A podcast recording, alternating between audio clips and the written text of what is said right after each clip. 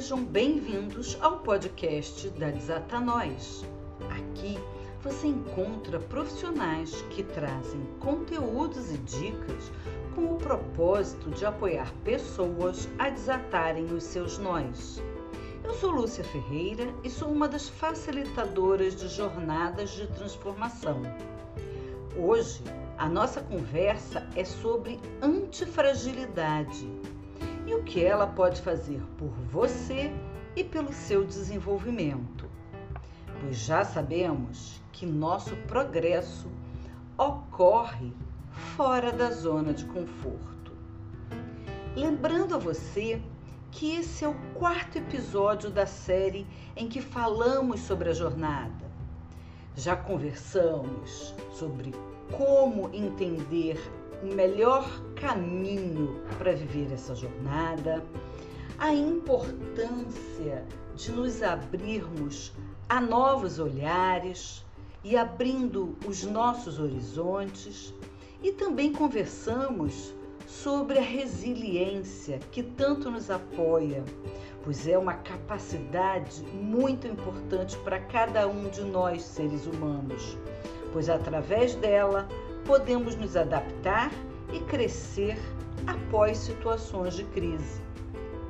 Pois é, hoje nós vamos falar um pouco mais sobre que, outros, que outras possibilidades temos de olhar essa nossa jornada de transformação e ampliar os nossos caminhos.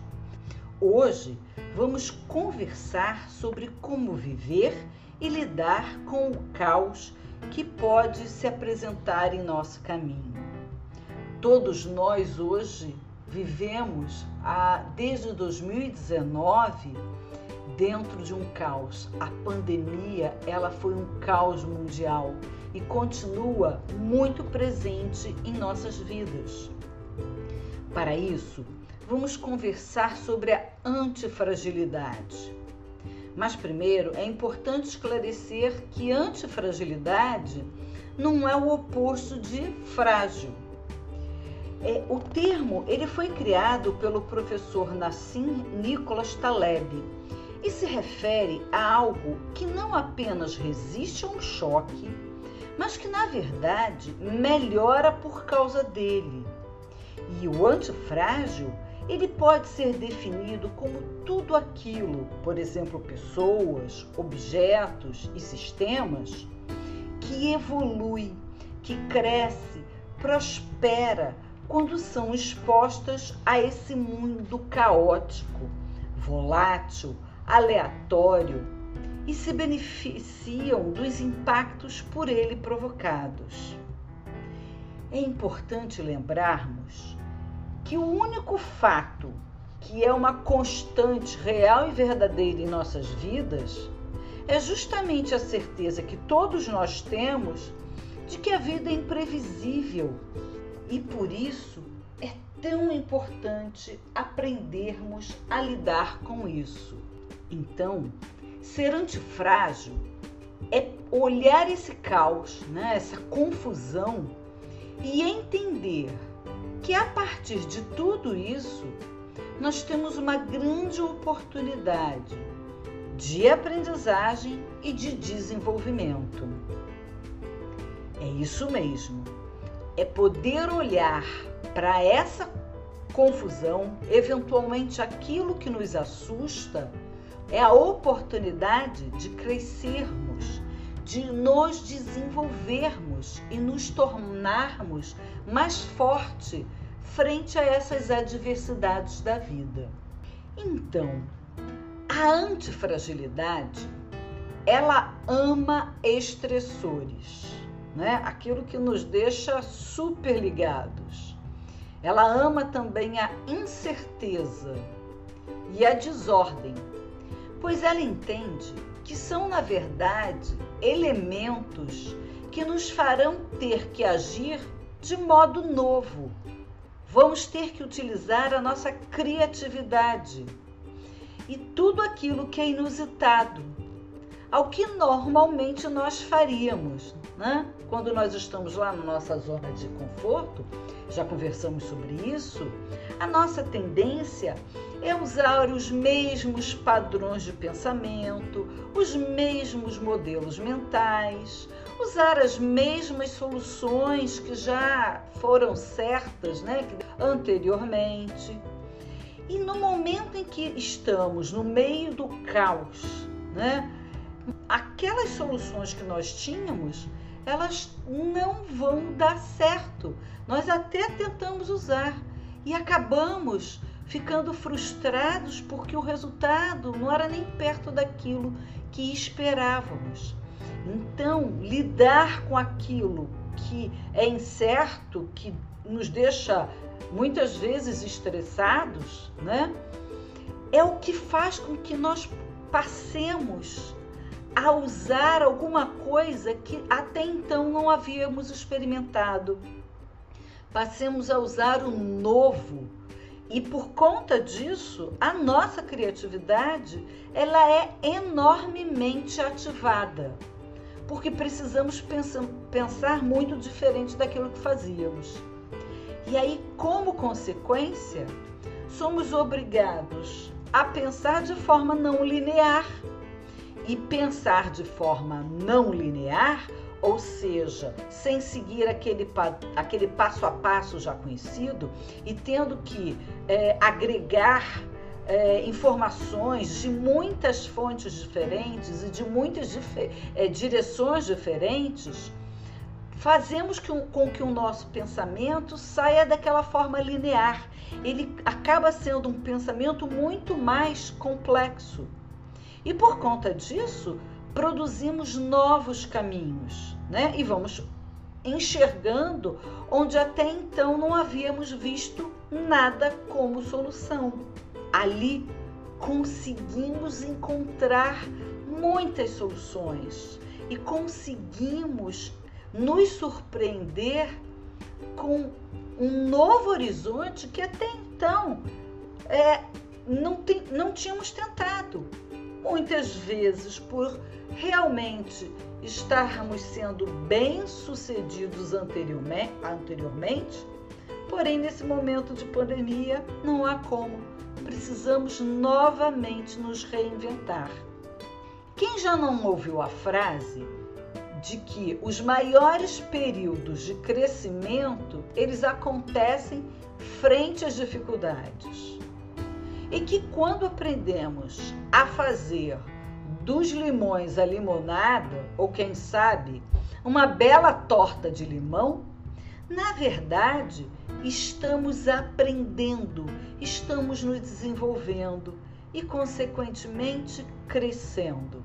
Por isso, a antifragilidade tem a ver com a capacidade que o ser humano desenvolve de se aprimorar a cada situação de estresse vivida e de se enriquecer retirando dessas vivências a melhor parte para que possa enriquecer também o seu repertório de resoluções posteriores e com base nessas experiências vividas dentro do caos.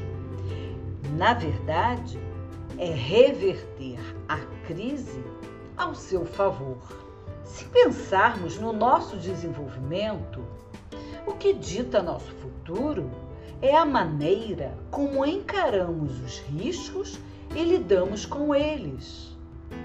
Por isso, aprender a olhar para cada desafio, para o inesperado e as situações caóticas, onde ficamos normalmente fragilizados, como uma oportunidade, é sim a possibilidade de desenvolvermos um novo modelo mental que nos fortalece frente à vida.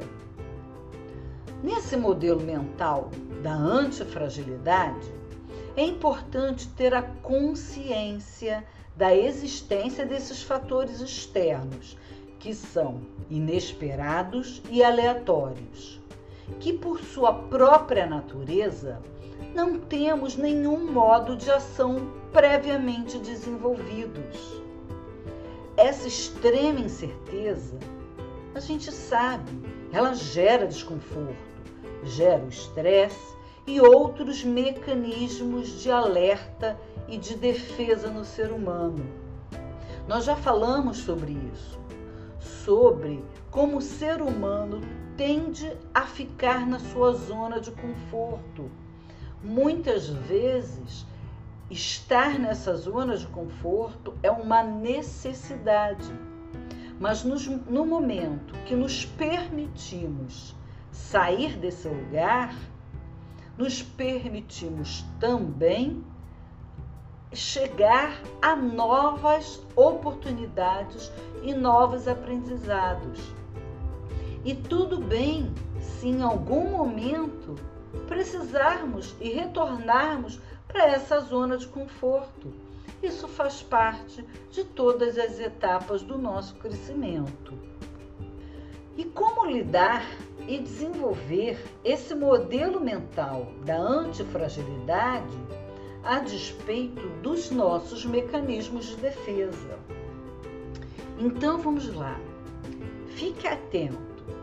Primeiro, é importante tomar consciência, consciência das nossas reações e dos nossos pensamentos, porque no momento em que tomamos consciência e sabemos que reações estamos vivendo e como os nossos pensamentos estão sendo impactados, e parte daquela incerteza desaparece, porque eu já tenho um autoconhecimento dessas minhas ações e reações.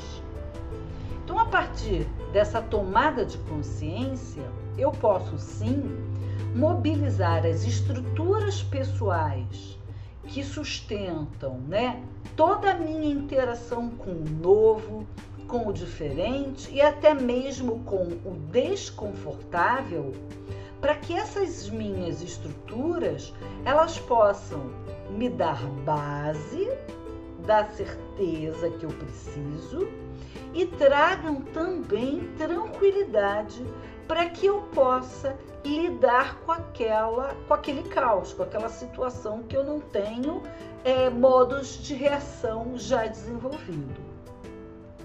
E aí, segundo ponto importante, é olhar aquela situação nova, que pode ser inclusive o caos, que a gente lembra que pode ser um estressor, não com desespero, e sim com curiosidade. E por isso é que é importante eu ter anteriormente tomado consciência, porque aí eu não deixo as emoções me tomarem. Eu reconheço as emoções e os sentimentos e a partir dessa, desse, dessa tomada de consciência, sim, eu passo a poder olhar para aquele caos, para aquele novo, para o inusitado, com curiosidade, utilizando a perspectiva da investigação e não daquela reação, onde as emoções e os sentimentos de alerta, eles tomam conta de todo o nosso corpo e eles impactam e muitas vezes param a nossa ação cognitiva. Você já ouviu falar de que deu branco no pensamento? E que você não sabia nem como se, é, como reagir a alguma coisa? Exatamente aí, no momento em que você tomou consciência das suas reações e pensamentos, se tranquilizou, passou a olhar a situação com curiosidade, com olhar investigativo, você é dono da sua cognição, você é dono dos seus pensamentos e não os seus pensamentos é que passam a te tomar.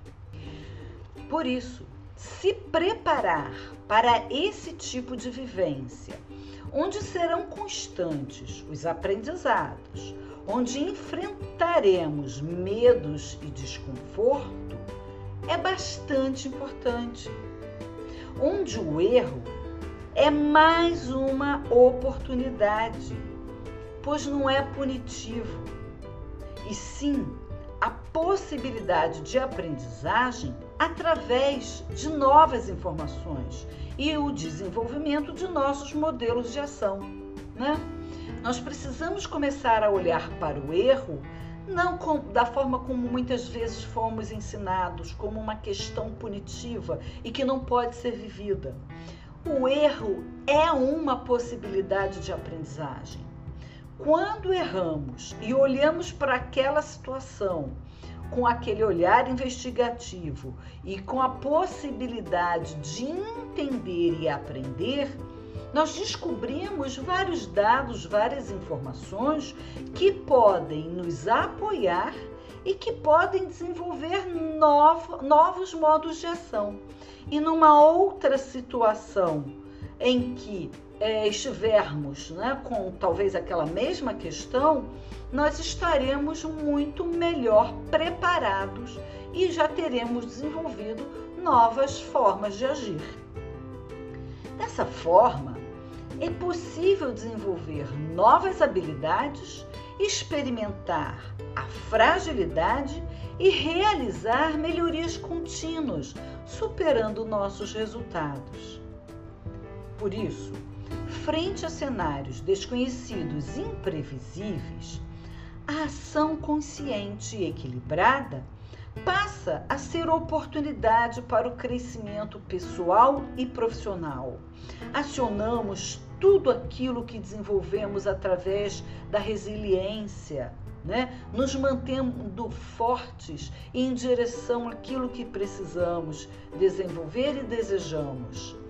E também trazemos essa nova possibilidade da antifragilidade, que é poder olhar para as situações do caos, vendo-as como oportunidade e não como uma situação de desespero, onde o nosso pensamento será impactado e, consequentemente, não vamos conseguir nos mover. Por isso, essa semana temos duas dicas.